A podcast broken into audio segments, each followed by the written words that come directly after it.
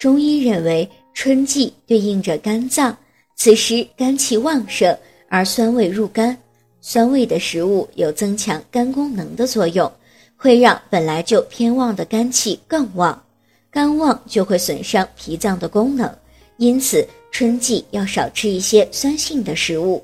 由于肝胃入脾，因此甜味的食物可以补脾脏。准妈妈可以多吃一些南瓜、山药等补脾的食物，补充气血，解除肌肉的紧张。